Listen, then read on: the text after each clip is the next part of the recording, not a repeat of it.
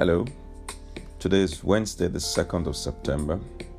This is a word in season, and my name is Norua Edupolo.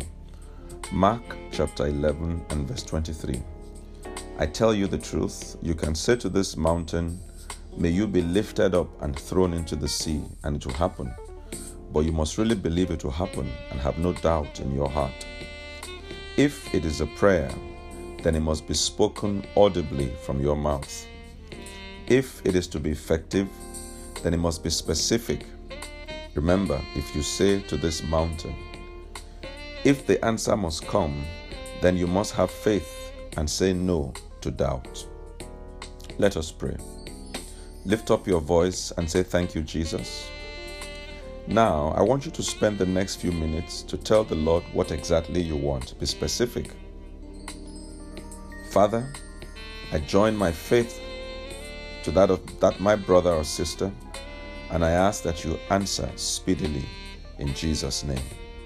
Amen. Please remember to share this word to as many people as possible, and the Lord will bless you as you do so in Jesus' name.